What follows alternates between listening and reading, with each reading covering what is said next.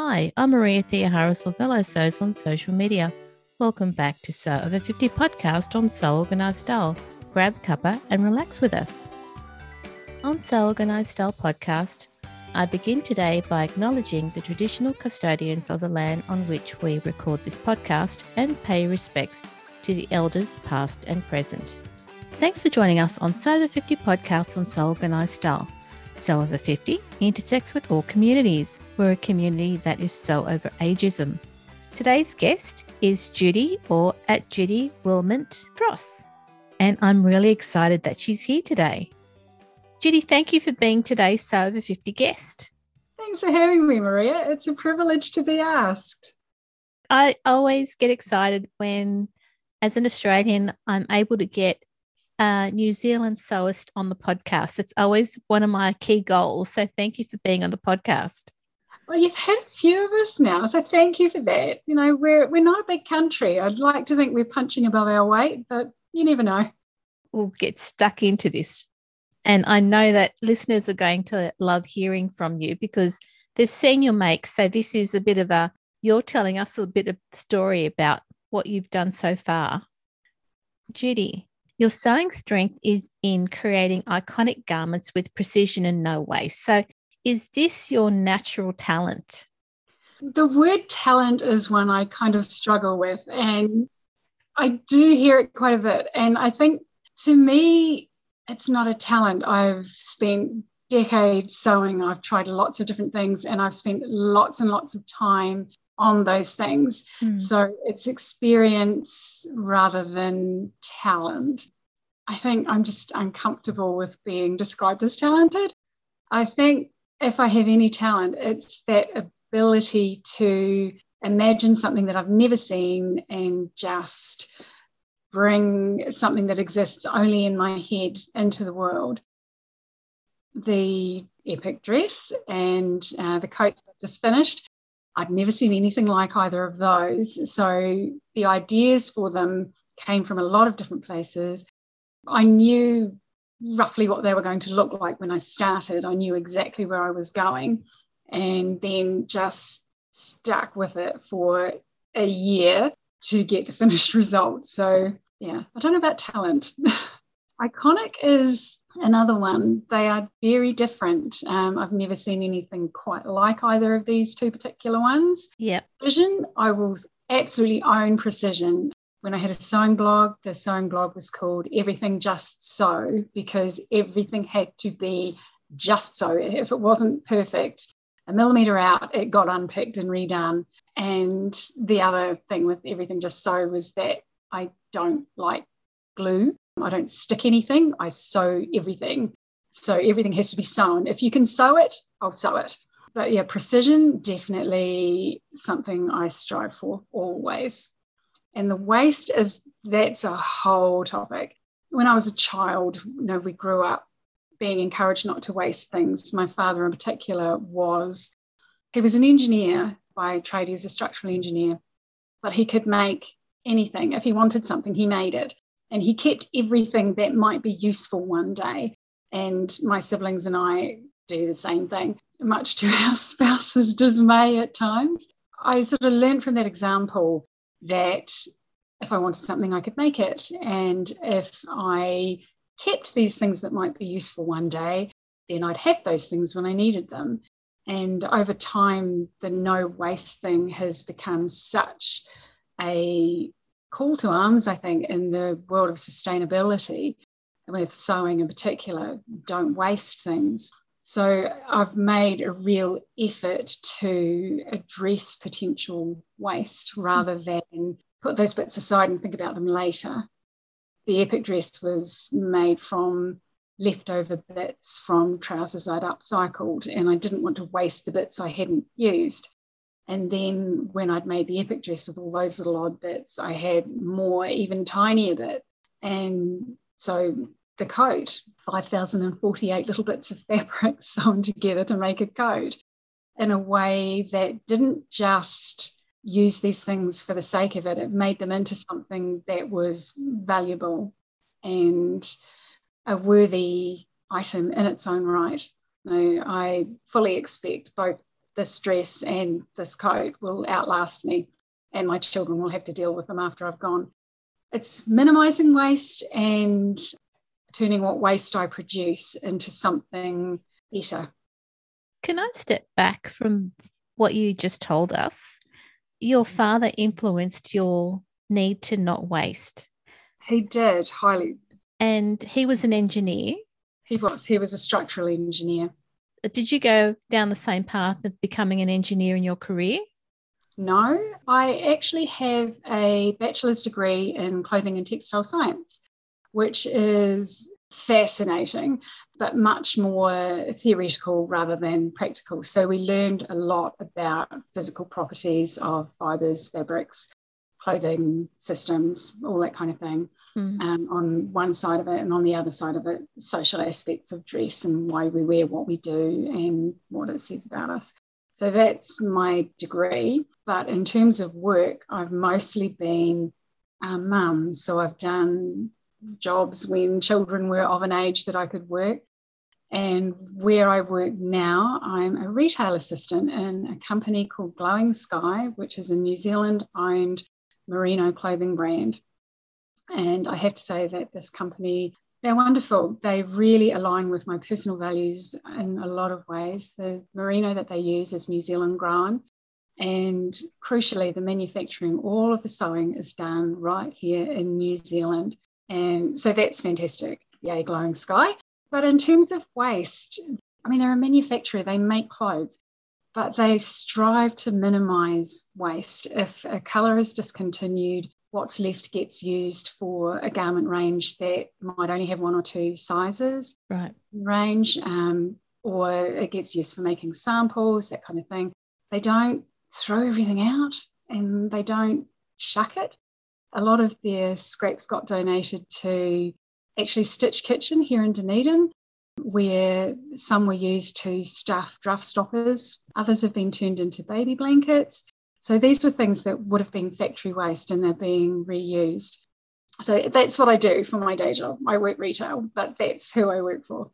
It sounds ideal because it, as you said, it fits in with your values. It really does. Yeah. yeah.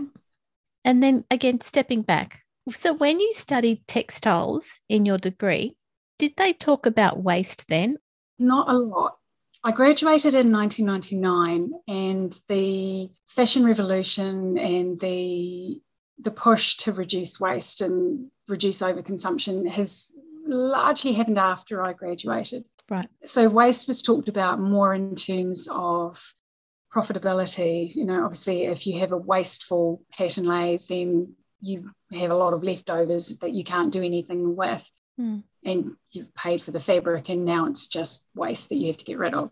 So, waste was more talked about in terms of profitability rather than being a bad thing um, in its own right and to be avoided. And I mean, we didn't study in depth the manufacturing process. And if we had, you know, maybe they would have talked more about what you can do with waste. But it never came up during my studies. It possibly would now. Thanks for answering that question. I was just curious, you know. So the epic dress, has that been one of your favorite sewing projects? Absolutely. It grew so much over the time that I was doing it because I started it day one of New Zealand's first lockdown. So, mm. 25th of March 2020, New Zealand went into a lockdown. And I figured I needed something engrossing to do because the world was just going to hell in a handbasket and I needed something to do that was not watching the news. And sewing calms me. I find it restful. Hand sewing, I just find incredibly therapeutic. And the idea of this dress came from a lot of places. And so I didn't dream it up all in one day and get started, but the whole thing came together on that day and I started it. And it just seemed like the right project. And the more I got into it, the more I enjoyed it. And I did wonder how I was going to feel about sewing rows by hand, five millimeters apart over the entire surface of this dress. And I thought, am I going to get tired of this? Mm. And no, I did not get tired of it at all. And over the year it took me to do all of that, I added in all of these things that became markers of the year. I put in a cake on my birthday. I put on a poppy on Anzac Day, a tree for Christmas Day. I put on the Southern Cross. I did a lead light window in my house. Um, I signed it. I put on some song lyrics, quote from my favorite author. There is a swear word in Morse code in one of the lines um, because I thought it would be fun to have a swear word in it, but I didn't want to actually spell it out in letters, so I did it in Morse code. So it became this autobiographical marker of mm. what was one hell of a year for the world. And as I posted photos of it on Instagram every time I finished a piece and posted updates, I had all these lovely people saying how much they were enjoying seeing the progress. And mm-hmm. it, it was like my own cheer squad just grew. Every time I put something on, there were more people saying, Oh, I love seeing this when it comes up in my feed.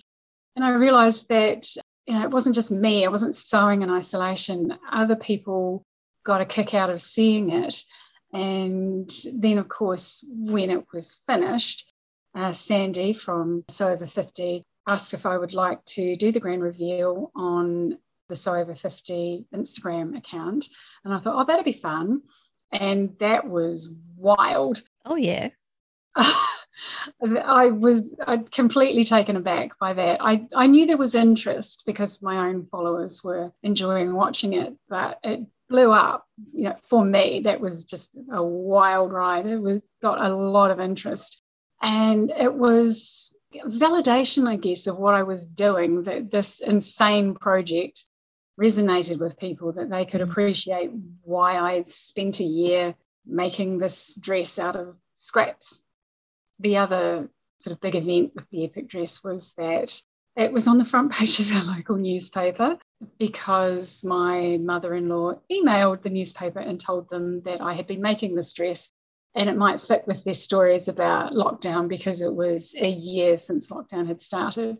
So they came around and they took a photo and asked me some questions, and it was on the front page of the paper.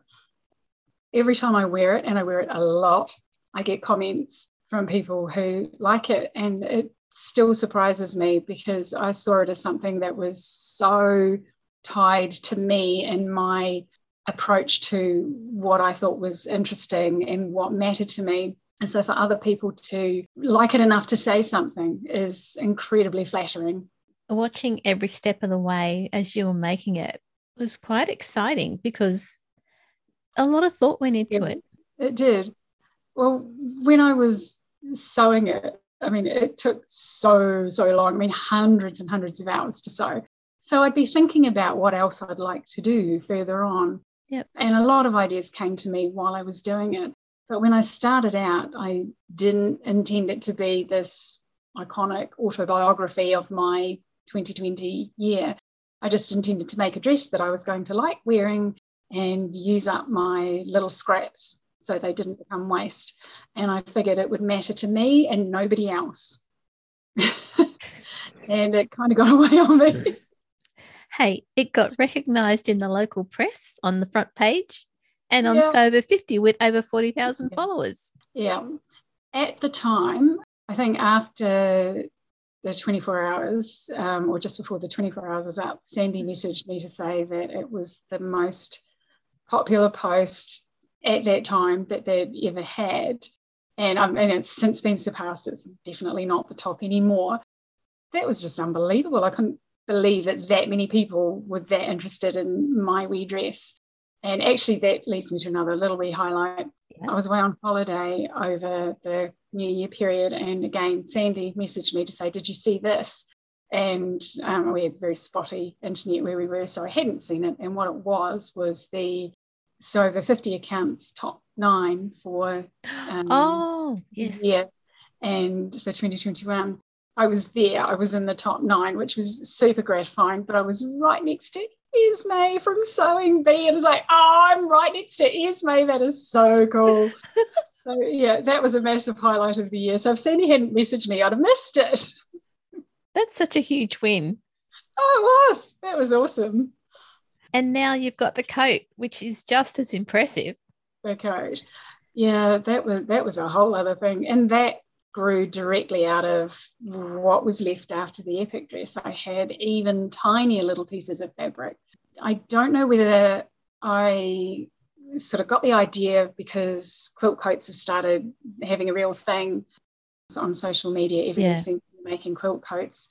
And I don't know whether I saw one and thought, oh, that'd be great, or whether I thought, oh, I could make little pieced hexagons out of my tiny scraps and then I could sew them into a coat. So I'm not quite sure which idea came, whether I saw a coat first and thought that's what I could do, or whether it was just quilt coats were around and the idea percolated somehow. But that is another piece that I'm, I'm really proud of that one. It was very, very fun to do and so satisfying to use scraps of fabric. They're too small for anything. So, what else are you going to do with them? Just tiny little pieces of fabric, and I've turned them into something that I expect I will wear for years. The great thing about the coat is, again, there was the unveiling of all the pieces that you had put together for the coat.